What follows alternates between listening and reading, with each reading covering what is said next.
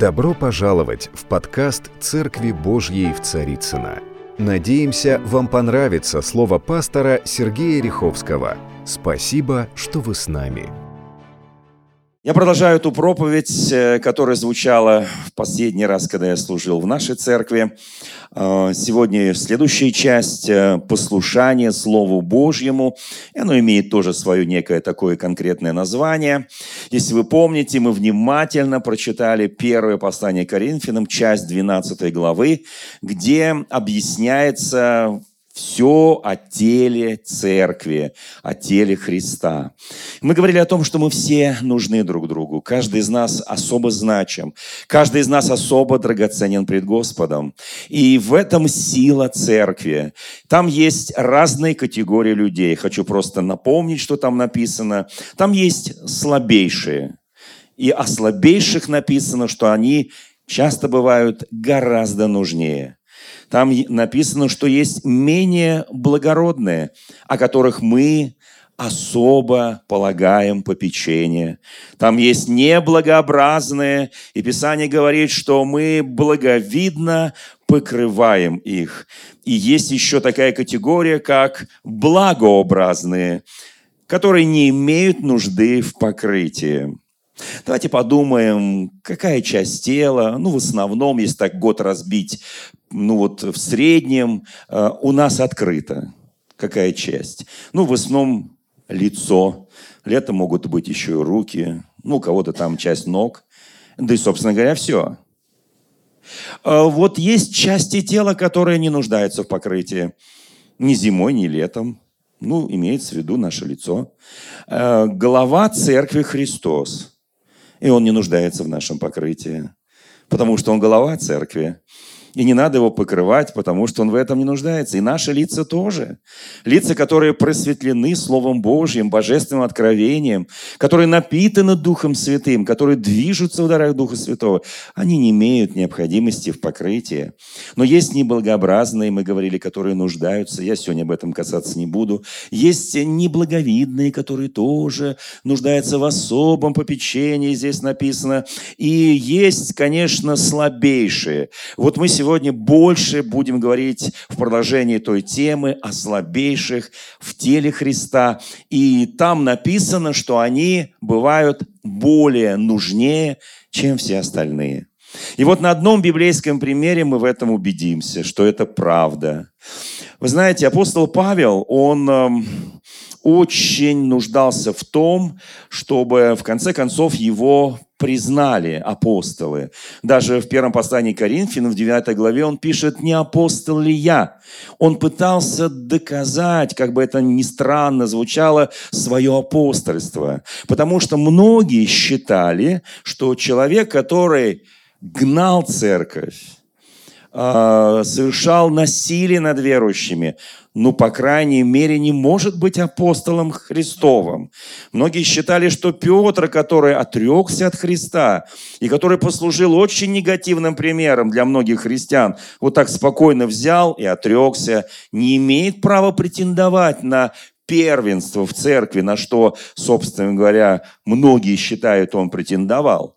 Ну а Фома, о чем разговор? Фома, который в нашей традиции христианский вообще неверующий. О чем мы говорим? Он не поверил в воскресению Христову и пытался вложить свои персты да руки в его раны.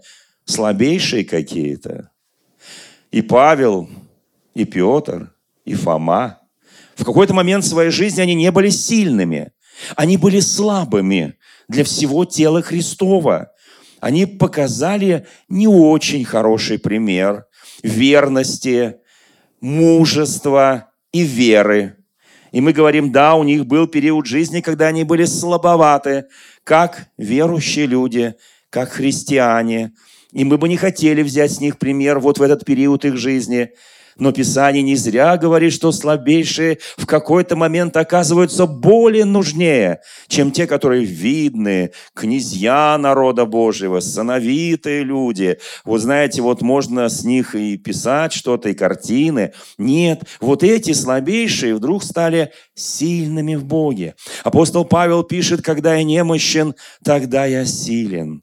Казалось бы, когда я отказываюсь от своей собственной силы, то Бог дает мне свою силу. В этом особенность дарования божественных даров. Когда я не полагаюсь на собственную мудрость, на собственный разум, на собственные достижения, на собственный опыт, а доверяюсь Господу, тогда действует Его сила и Его божественное водительство в моей жизни. И тогда я начинаю исполнять Его божественную волю, потому что понимаю, что моя воля слишком приземленная, слишком бывает эгоистичная, слишком бывает вот такая, знаете, тщеславная, чтобы я э, исполнил вот те планы, видения. И часто я в своих планах и видении не учитываю Господа. Слава Богу, что мы научились этим вещам понимая, что мы вместе всегда сильнее. «Будьте едины», — сказал Христос в своей молитве первосвященнической, «как я един с Отцом». И в этом заключается сила и власть Господа. Давайте вспомним события, которые происходили, э, когда мы закончили изучать четвертую, часть четвертой книги царств, шестая и седьмая главы.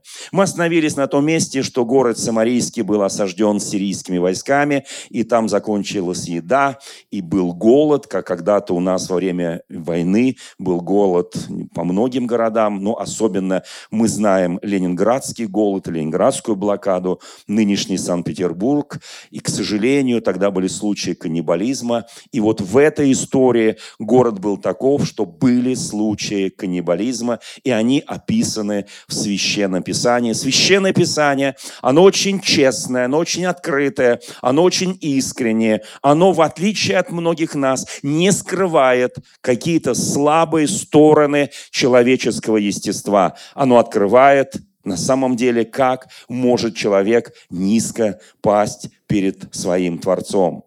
И вы знаете, вот здесь, в этой истории, царь, который увидел каннибализм в своем городе Самарийском, он посчитал виновным величайшего Божьего пророка Елисея. Почему? Потому что пару лет перед этим Елисей воспротивился уничтожению войска сирийского, которое он ослепленными привел в Самарийский город. И все, кто читает Священное Писание, знаете блестящую эту историю. И царь не был доволен этим. И когда те же сирийцы пришли и окружили город, и там был голод, и вот в этот момент произошло когда царь увидел каннибализм, он разодрал свои одежды, посыпал себя пеплом, оделся во вретище и сказал, сегодня голова этого пророка будет отделена от его тела. Он не доживет до утра, потому что он виновен. Вы знаете, когда происходят страшные события в странах, в государствах, между странами, очень часто виновный объявляют церковь. И Божьих служителей. Так было всегда в истории христианства и в истории народа Божьего в Ветхом Завете. И вот мы сталкиваемся с интересным моментом. Когда царь посылает своего сановника, посланника сказать эти слова Елисею, мы знаем, как Елисей поступил, мы об этом говорили. Он говорит, прищемите-ка его дверью, чтобы он там не двигался, этот посланник, потому что он не понимает то, что Бог делает в этом мире. И тогда в начале 7 главы 4 книги царств Елисей провозглашает. Вот тема проповеди «Послушание Слову Господа», вторая часть. Он провозглашает очень важный принцип. Он говорит, смотрите, там э, голова осла стоила целого состояния, какая-то часть голубиного помета, когда люди варили, чтобы не умереть, похлебку, тоже стоила дорого. И вдруг он говорит сверхъестественное. Невозможно в это поверить, что завтра в это же время. Вы знаете, вот он не сказал это вчера, он не сказал это позавчера. Когда у Бога приходит время, мы часто не разумеем Божьего времени. Но когда приходит Божье время, тогда приходит исполнение Божьего откровения. Он говорит, завтра в это время лучшая мука будет стоить ничего, то есть бесценок. Но ты, посланник царя, который пришел объявить мне приговор, будешь видеть это своими глазами, но воспользоваться этим не сможешь. Знаете, он сановник, он высокопоставленный вельможа своего государства. Там было много знатных людей. И у меня вопрос, если пророк произнес пророчество, мы часто слышим пророчество о России, мы часто слышим пророчество о церквях российских, о городах, о людях, о служителях Божьих, о народе Божьем, но мы порой не знаем, какой будет механизм того, что Бог будет исполнять это пророчество. Нам кажется, что пророчество должна всегда исполняться людьми благородными, благообразными, за которых не стыдно в теле Христовом. Нам так кажется. Но у Бога совершенно другие планы. Бог иногда использует тех людей, которые с нашей точки зрения недостойны этого. Они слабейшие в народе Божьем. Они так называемые немощные. Но забывая слова Христа, апостола Павла, который повторял, собственно говоря, жизнь Христа, если так внимательно посмотреть, когда, когда Христос висел на кресте, он был самый немощный.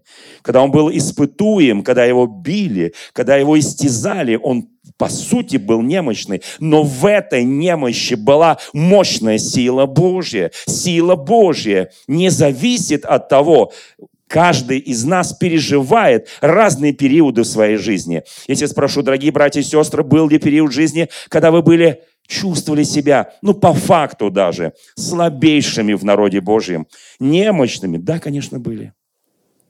А вы, может быть, помните, когда каждый из нас был сильный? О, конечно. Вот почему написано «сильный носите бремена слабых». Как очень важно, чтобы любой человек в теле Церкви Христова был под опекой определенной, под защитой. Вы знаете, мы заинтересованы в этом. Мы кровно заинтересованы в том, чтобы любой член Церкви Христовой, он слабейший, был опекаем. Вот здесь, в Самарийском городе, поступили ровно наоборот – было четыре человека прокаженных, их изгнали из города. Собственно говоря, не были там нужны в этом городе, потому что помимо голода, если бы они еще разносили эту проказу, ну, совсем было бы плохо. И по древней традиции их просто, мягко говоря, изгнали. У них там были наверняка, у кого-то была жена, у кого-то был брат, может быть, сестра, может быть, родители, но им было глубоко все равно до этих прокаженных людей. Они даже о них не думали. Они для них были слабейшими. Но существует один один закон. Если толпа движется, то она движется всегда со скоростью самого слабого в этой толпе. Мы часто забываем. Христос сказал, церковь моя является телом моим. И вот движение церкви Христовой всегда будет со скоростью самого слабого в церкви Христовой. Но мы забываем иногда, что иногда Бог использует самых слабых, самых слабейших для своей славы, на которые не способны по силу разных обстоятельств самые сильные. Царь оказался неспособным. Сановник царя оказался неспособным. Да и, собственно говоря, пророк тоже не выходил. Он просто провозгласил Слово Божие. И многие князья народа того, там, в Израиле, они не были способны защитить и дать возможность победить и выжить вот в этой ситуации народу Божьему.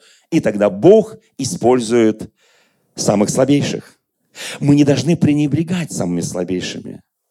Вы знаете, я потом в конце проповеди скажу, почему. Потому что иначе мы не добежим до цели.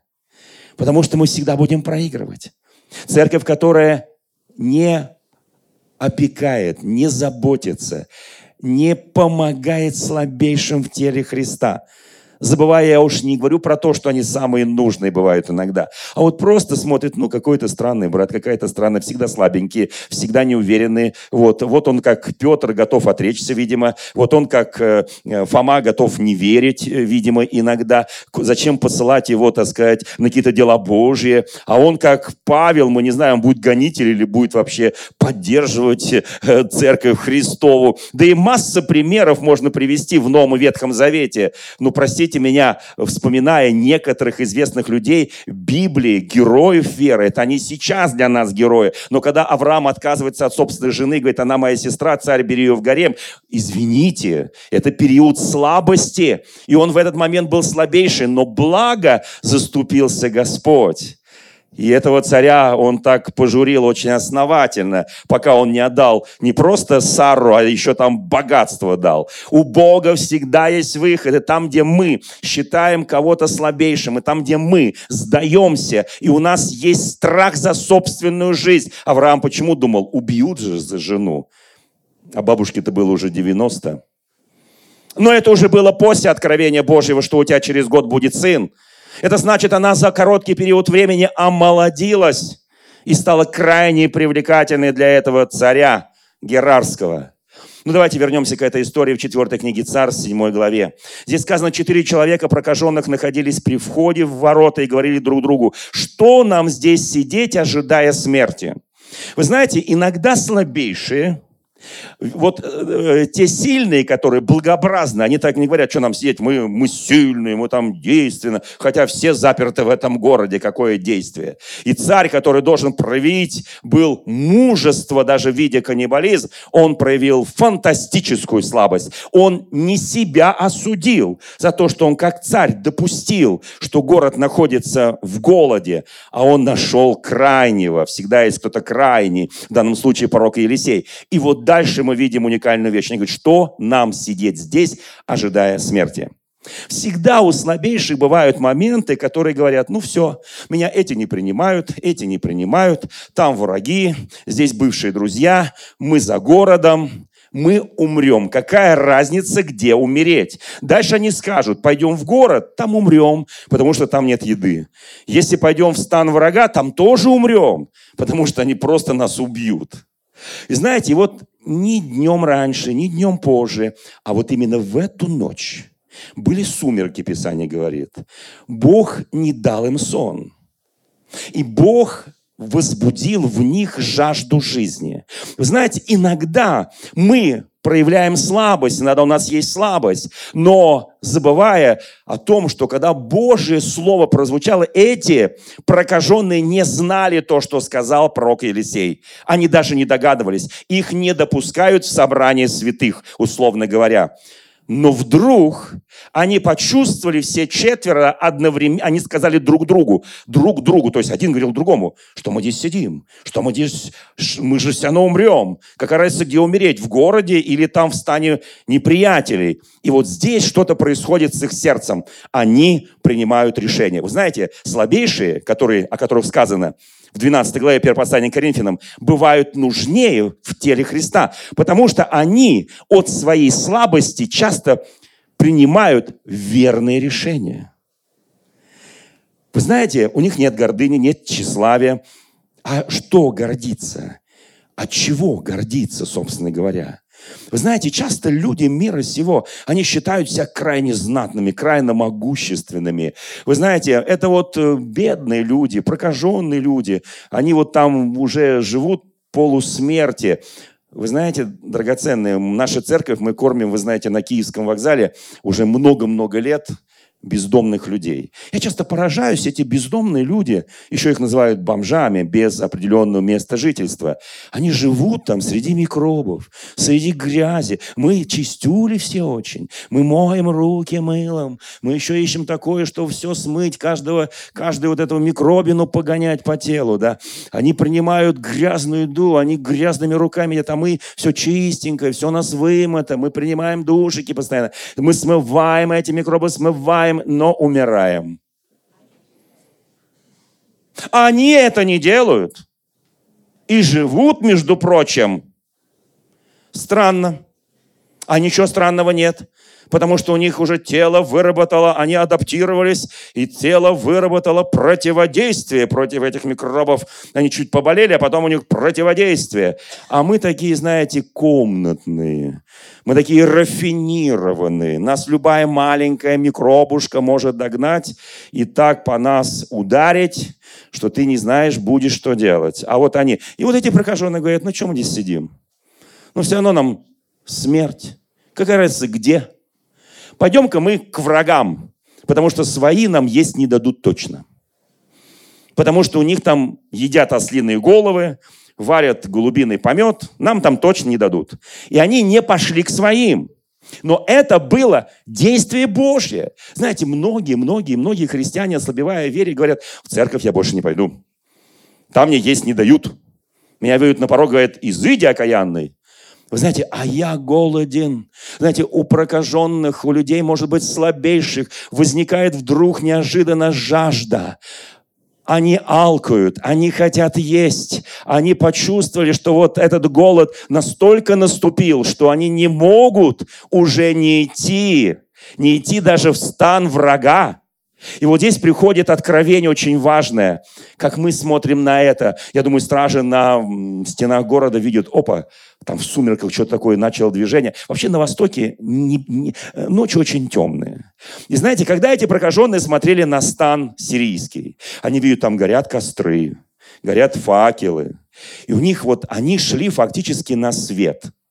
Знаете, вообще любой человек должен идти ко свету. Потому что Бог есть свет. Бог есть свет, и нет в нем никакой тьмы.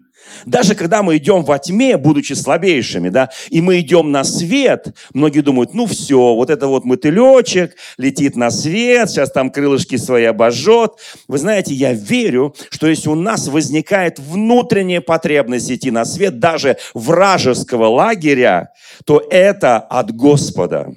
Слабейшие, вы знаете, я вспоминаю советские времена, когда церковь была в гонениях, когда наши служители, братья, мой отец был трижды репрессирован, э, наши братья, пасторы, епископы находились в местах лишения свободы, многие прошли через ГУЛАГи, многие остались там, но кто встали в церкви, чтобы церковь дальше могла жить, дальше могла двигаться. Сестры, которых считали немощные. Ну и правильно считали, потому что в одном месте Священного Писания, если кто помнит, так написано к мужьям, чтобы мужья что делали? Любили своих жены, были, как там, кто помнит, с ними? Не были, а я думал так, жесткими, не были суровыми. Почему? Потому что драгоценные наши женщины, сестры, там написано наимощнейшие. Не в смысле вот накачанные, такой наимощнейшие, наинемощные. Написано, они очень немощные. И многие думали, ну что с этих немощных взять? Им не давали ни проповеди, в отличие от сегодняшней церкви. Им не давали вообще ничего. Но именно на их плечах, в их молитвах церковь прошла через гонение, через испытания и победила. Они всегда шли на свет Божий, всегда шли на свет факелов. А куда можно было идти, на какой свет, если мы жили в советской безбожной системе, которая ненавидела людей веры? Они шли на эти огоньки и побеждали. Вы знаете, когда Бог начинает вести, когда Бог дает внутреннее откровение, и вот эти прокаженные, они пошли на этот огонь. И здесь сказано, и встали, он говорит, ну что, какая разница, либо здесь убьют, либо там убьют. Все, идем, умертвят, значит умрем. И встали в сумерки, чтобы пойти в стан сирийский. И пришли к краю стана сирийского. И вот нет там ни одного человека. Знаете, что сделал Бог? Я люблю это всегда говорить. Бог сделал так, когда четыре человека шли во тьме, шли на свет. Они между собой переговаривались. Это нормально. Но когда они, они шли, не знаю, там громко шли, тихо шли, ну, всегда нам кажется, что мы идем тихо, тихо, тихо. Но в той гористой местности, кто был в Самарии, там тихо ходить невозможно. Город находился на горе, они шли, вот спускались в долину, и всякий звук, который они издавали для стана сирийского, показался неожиданным. Бог в эту ночь не дал спать никому из сирийцев. Они готовились к штурму, они уже знали, что там город уже занимается каннибализмом, все, пришло время. Скорее всего, они на утро готовили штурм. Взять вот этот голодный, э, деморализованный город. И вдруг четыре человека, немощных, самых немощных, самых прокаженных, они спускаются в эту долину, они идут к стану сирийскому, а что услышали сирийцы? Вот следующий стих очень интересный. Они услышали следующее, я прочту. И здесь сказано, Господь сделал то, что стану сирийскому послышался стук колесниц, ржание коней, шум войска большого. И сказали друг другу, верно, нанял против нас царь израильский, царей хиттейских и египетских, чтобы пойти, пойти на нас. И встали, и побежали в сумерки, оставляя шатры свои, и коней своих, и ослов своих, весь стан, каким он был, побежали, спасая себя. Четыре человека наделали шум. Четырех человек приняли за огромное войско. Знаете, когда мы идем по Слову Божьему, когда мы выполняем Божье Слово, то неприятель, враг в страхе убегает. И при этом оставляет все. Знаете, написано, богатство нечестивцев станет достоянием праведников. Вот эти вот слабейшие, они подходят аккуратно к стану сирийскому. Они пытаются понять, откуда сейчас стрела полетит, или кто-то с мечом выскочит. Вдруг смотрят, тишина, костры горят, факела горят, еды разложено огромное количество. Ешь не хочу, одежды, лошади, ослы, перемена одежд, все богатство, все есть, а людей нету. Они начинают есть. Они жадные. Кто видел, как есть голодный человек? Поднимите руку, какая супруга любит, когда ее муж голодный приходит с работы и ест. Некоторые супруги говорят, как мне на тебя приятно смотреть. Ты прям так кушаешь, кушаешь. Ну, естественно, надо не забывать благодарить свою супругу за то, что ты кушаешь. Можем, могли, мог бы и не кушать. Вот. Вы знаете, и они наелись. Они взяли одежды. Они взяли еще в котомке свои. Они, они говорят, слушайте, придем еще завтра ночью, чтобы никто не видел. И будем тут каждый, каждую ночь приходить и наедаться. А другой говорит, нет, слушайте, у нас есть совесть. Поднимите руку, у кого есть совесть. А, вот у этих э, наислабейших оказалось то, что у многих сильных мира сего в большом дефиците – у многих князей народа, у многих начальствующих совесть давно прожжена, сожжена. Ее давно уже нет. Они уже не чувствуют боль своего народа. Они уже не чувствуют боль человеческую. Они уже забыли, как они сами когда-то из грязи в князе. Они забыли это. Они, а вот эти люди, у них была нормальная совесть. Они говорят, нам совестливо. Если мы сейчас сами наедимся, а там народ голодает. Смотрите, немощные спасают целый город, спасают целый народ, спасают целое царство. Они говорят, пойдемте, мы скажем всем. Они бегут, уже расцвело, уже первые лучи солнца, и вдруг на стенах видят, из стана сирийского бегут четыре человека, нагруженные там всякими одеждами. Они думают, о, военная хитрость.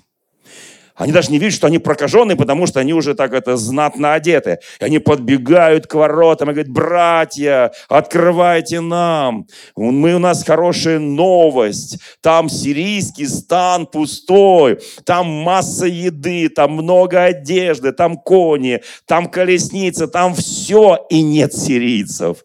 Мы даже их не видели, только пятки их видели. Вы знаете, и сразу выходит народ – Выходит царь, сановники говорят, нет. А у них нет откровения. Они уже напрочь забыли то, что сказал вчера величайший пророк Елисей. Знаете, мы часто, вот чем выше позиция, чем выше чин, тем меньше доверия Божьему Слову тем больше упования на собственный авторитет, на собственную власть, на собственную силу. А эти четверо слабейшие говорят, пожалуйста, пожалуйста, народ, бегите туда. Там всего достатки, там всего много. А царь говорит, нет, это военная хитрость сириян, они там где-то засели, мы сейчас только подбежим, и на нас, на голодных, набросятся, ворота города будут открыты, и нас сравняют с землей. Они говорят, да нет, это же Бог сказал. Ну, хотя эти прокаженные не слышали. Слушайте, И тогда исполняется то, что сказал Бог через пророка Елисея этому сановнику. Глазами увидишь, но воспользоваться не сможешь.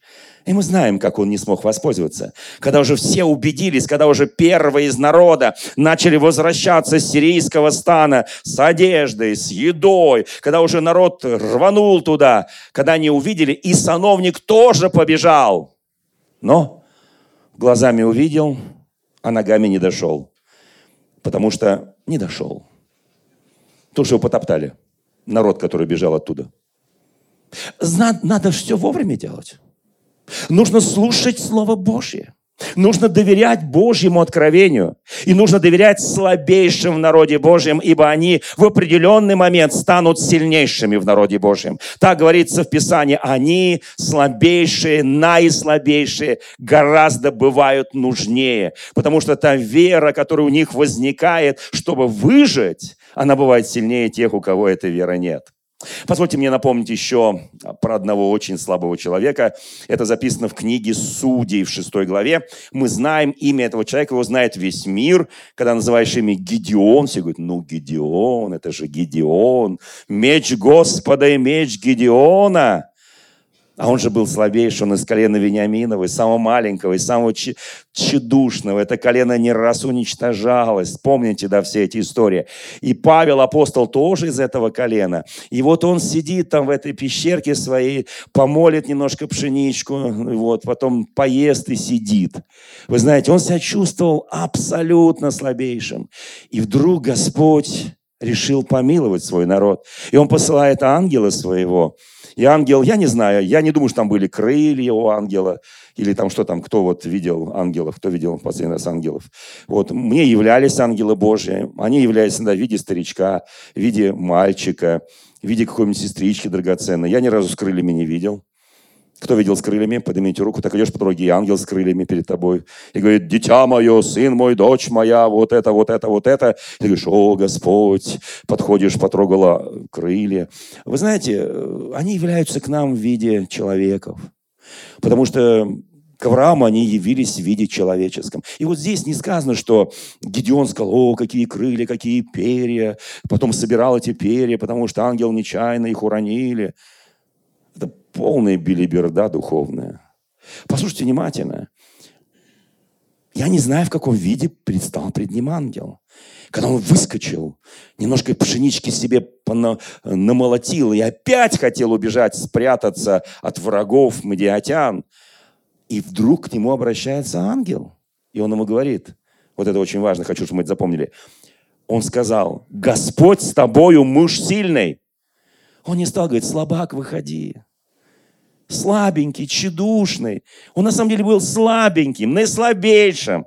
Он там сидел, он боялся голову высунуть. Он не сказал ему, Слаб, слабак, выходи, я сейчас тебе тут накачаю силою. Он говорит, Господь с тобою, муж сильный. И дальше Гедеон ему отвечает, Господин мой, если Господь с нами, от чего постигло нас все это? Где чудеса, где знамения? Где-то тот славный путь из Египта в землю обетованную? Ныне оставил нас Господь и предал в руки маниатян. И он плачется ему. А ангел, Господь не обращает это внимания. Знаете, когда начинаешь плакаться перед Господом, хочешь, чтобы Бог тебя пожалел и сказал, дитя мое, я знаю, ты весь изранен. Я знаю, у тебя такая слабая вера. Я даже видел, как ты отрекался перед какой-то там дамочкой. Я даже много чего видел. Я видел, как ты не верил в воскресшего Христа. Я все видел, как ты даже гнал своих братьев. Я все видел. Я все видел, но я хочу сейчас тебя накачать силой. Не говорит так Господь.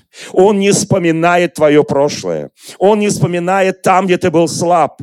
Он тебя насыщает своей силою. И здесь Писание очень четко говорит, но Господь, возрев на него, сказал, иди с этой силой твоей и спаси Израиля от руки мадиатян. Я посылаю тебя. Гидеон говорит, Господи, как спасу Израиля? Вот я самый маленький, колено самое бедненькое, самый маленький. И я в доме отца самый младшенький. Ну, какое ты мне даешь задание? И Господь сказал ему, буду с тобой, и ты поразишь мадиатян, как одного человека. Слушайте, вот так говорит Господь. наислабейшие нужнее в определенные экстремальные форс-мажорные ситуации в жизни народов. Я знаю, что любое пробуждение будет начинаться через слабейших, в истории пробуждения, но начиналось через слабейших. Все говорят, а, слабенький. Это вот такой, вот такой мы его тут несем в молитвах. А как еще нести-то его? А если у тебя будет слабый период жизни?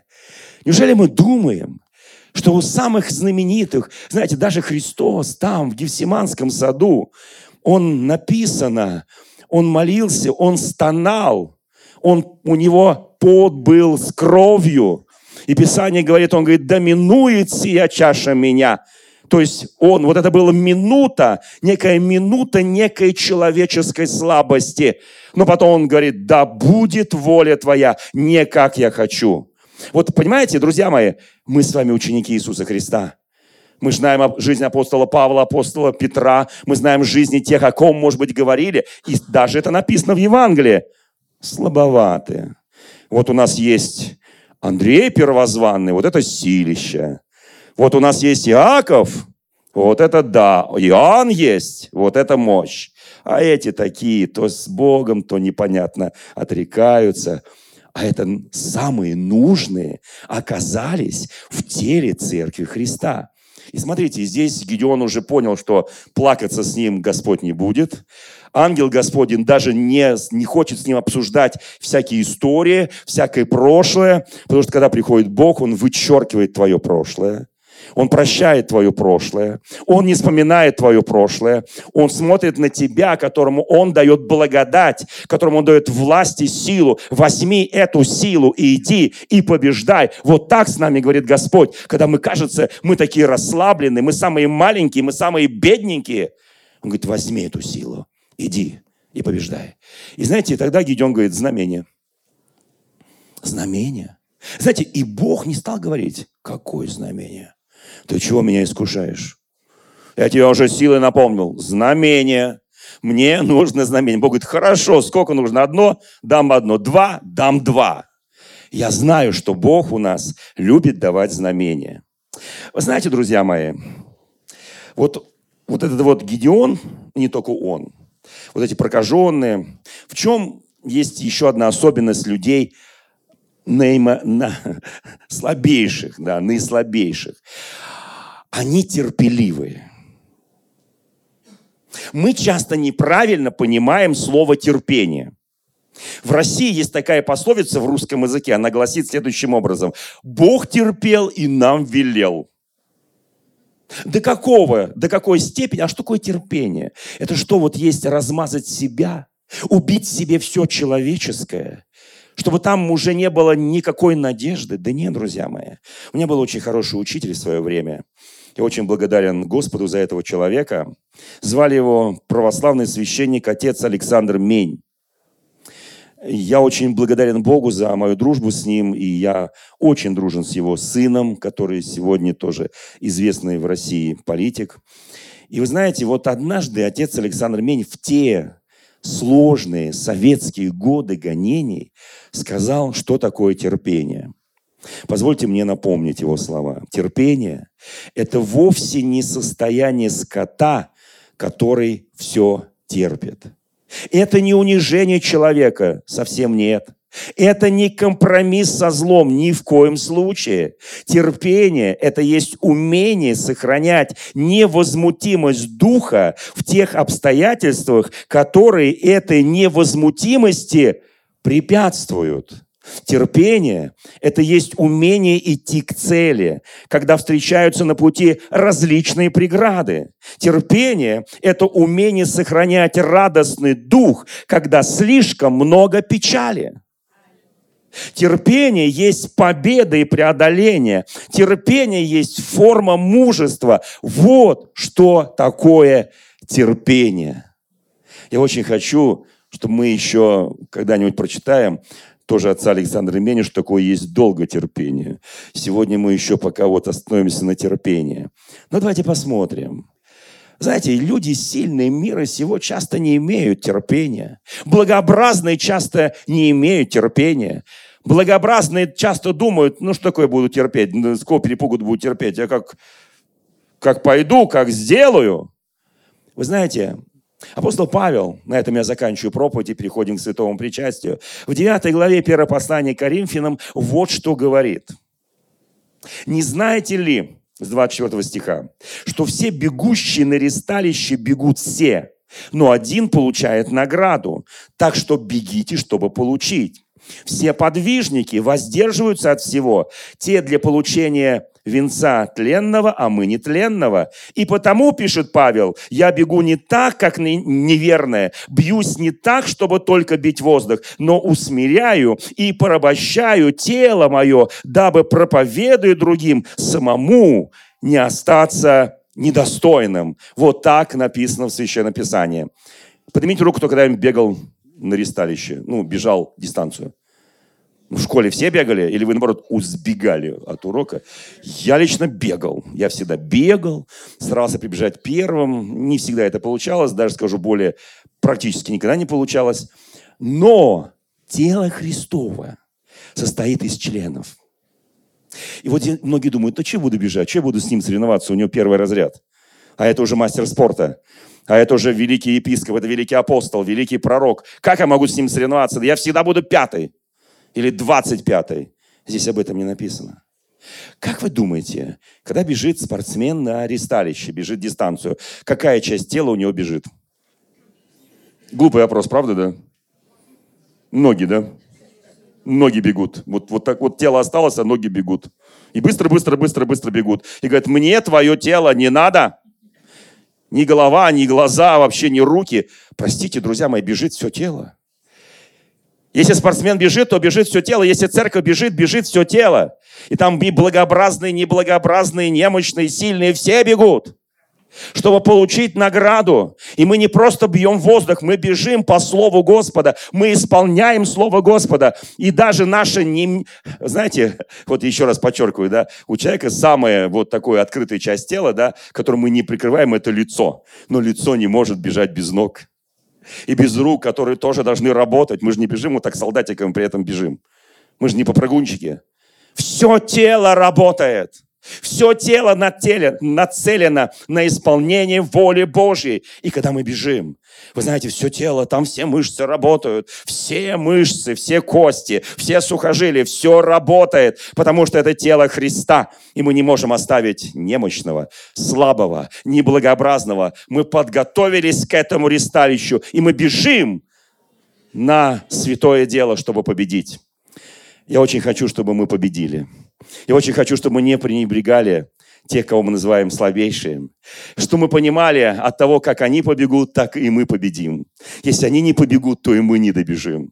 Я хочу, чтобы мы прекрасно понимали, что в теле Христовом нет ненужных членов тела. Нет ненужных людей. Каждая душа драгоценна пред Господом. Мы все едины. Христос молился в первосвященнической молитве Иоанна 17 глава, чтобы они были едины, как мы едины с тобой. Я очень хочу, чтобы мы добежали до цели. И помните, у нас нет лишних людей. Все важны, и все нужны. И слабейшие, и неблагообразные, и благообразные, и немощные. Все нужны в теле Христа.